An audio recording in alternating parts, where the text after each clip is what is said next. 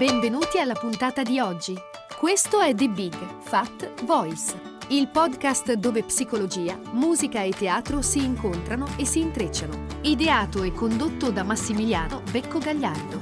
Per maggiori informazioni e per contattare e fissare un appuntamento con Massimiliano, puoi mandare un'email all'indirizzo info-mbgvoice.com e puoi visitare il sito mbgvoice.com. Iscriviti al podcast e buon ascolto!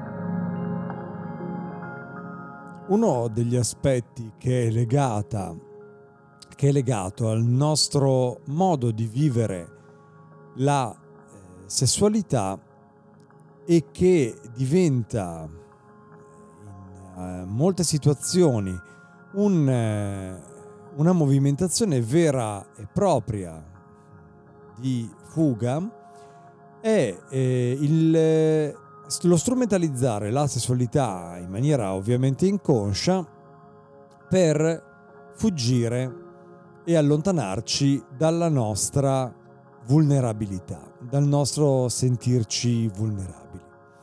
E uno dei modi di, eh, di farlo è quello chiamato eh, esibizione sessuale eh, i livelli di dipendenza dal sesso possono essere estremamente sottili, sono vari, variegati, possono prendere forme anche eh, lontane da ciò che, mm, che noi ci aspettiamo.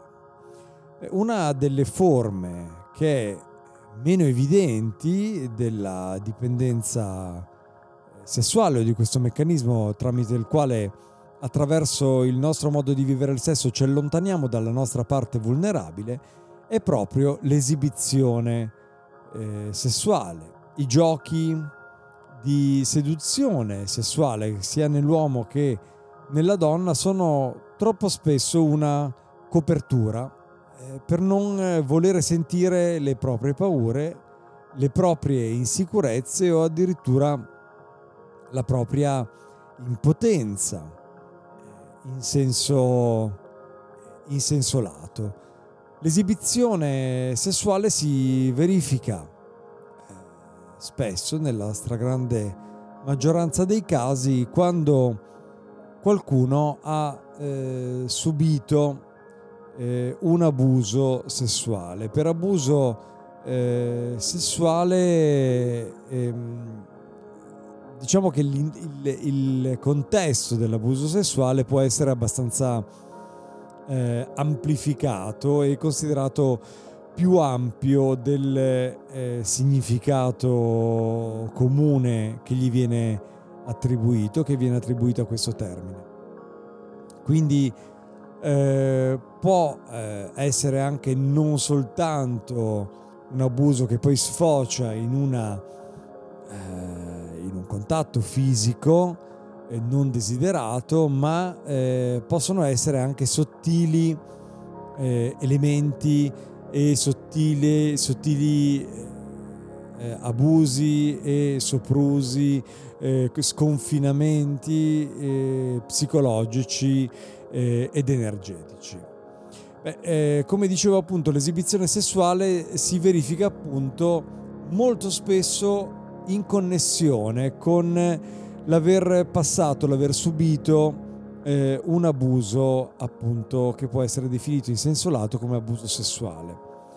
Una conseguenza che è molto frequente nel trauma sessuale, possiamo un po' chiamarlo così, è quella che si dice eh, diventare sessualizzati. Un bambino o una bambina che hanno subito abusi da parte di un adulto, apprende, impara che riceverà attenzione eh, e amore se si mostra in una forma di seduzione, se si mostra seducente. Secondo l'esperienza comune, spesso quando qualcuno usa il sesso per richiamare l'attenzione, ha subito nel suo passato una qualche forma di abuso sessuale. Ciò che può sembrare sexy, seducente, è in realtà una copertura per un profondo dolore interiore.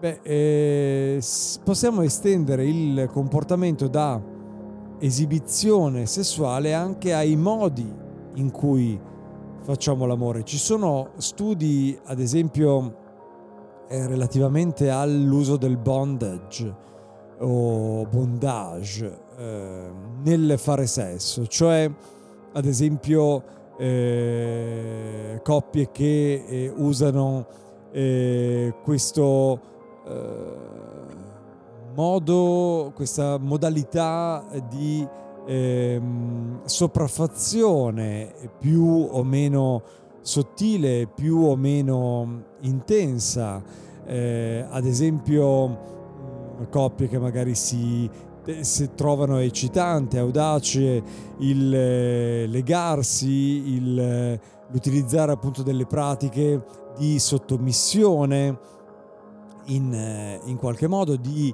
eh, alterazione della libertà, ad esempio. Eh, ci sono molti studi per cui, mh, mm, eh, che analizzano proprio questa eh, l'eccitazione, l'audacia che eh, queste pratiche provocano in coloro che le utilizzano.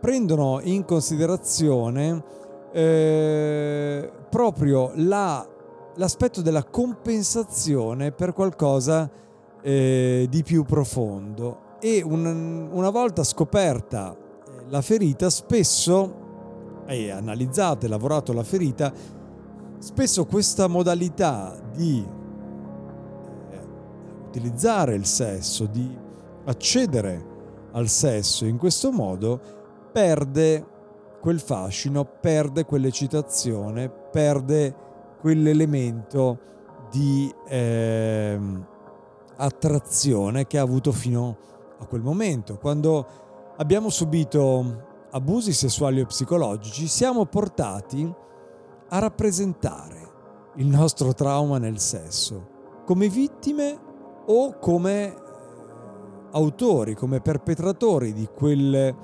trauma, di quell'abuso sessuale o psicologico, proprio all'interno di un gioco quasi teatrale, di rappresentazione. Spesso quando abbiamo vissuto un trauma sessuale siamo disconnessi dal nostro corpo mentre facciamo l'amore a causa della nostra paura, a causa di questo, questa sensazione di vulnerabilità da cui ci allontaniamo.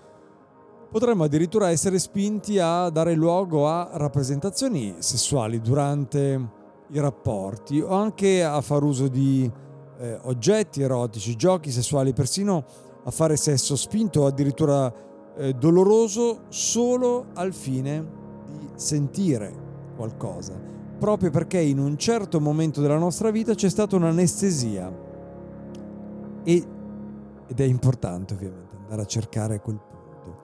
Non ci sono delle formule per determinare quando il sesso è solo esplorazione, quando invece è diventato dipendenza. L'esplorazione sessuale può essere la strada giusta per chi ha una sessualità repressa e desidera liberarsi da questo condizionamento negativo, ma quando usiamo con abitudine, con ripetizione, abitualmente appunto, il sesso per evitare l'intimità o per esimerci dal provare vergogna paura, allora questo modo di usare il sesso è diverso perché allora diventa una dipendenza. Una dipendenza che ci impedisce di affrontare noi stessi, eh, così come ci impedisce di diventare intimi con un'altra persona, ci impedisce di metterci allo specchio, di vedere noi stessi, di vedere noi con le nostre vulnerabilità, noi con le nostre frustrazioni, noi con le nostre paure, perché questo è l'unico canale che ci permette di vedere gli altri con le loro vulnerabilità, con le loro frustrazioni, con le loro paure. e non riconoscendo questo meccanismo ci impediamo letteralmente di connetterci e quindi poi di abbracciare intimamente prima di tutto noi stessi così come siamo e poi anche chi si presenta di fronte a noi in maniera intera perché chi lo abbraccia, chi la abbraccia è a sua volta un intero e si abbraccia interamente. Grazie anche per oggi e alla prossima.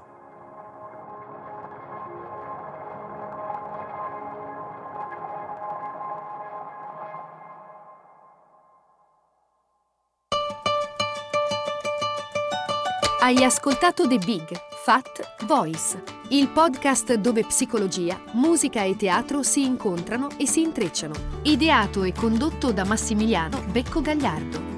Per maggiori informazioni e per contattare e fissare un appuntamento con Massimiliano, puoi mandare un'email all'indirizzo info chiocciola mbgvoice.com e puoi visitare il sito mbgvoice.com. Iscriviti al podcast, grazie per l'ascolto e arrivederci alla prossima puntata.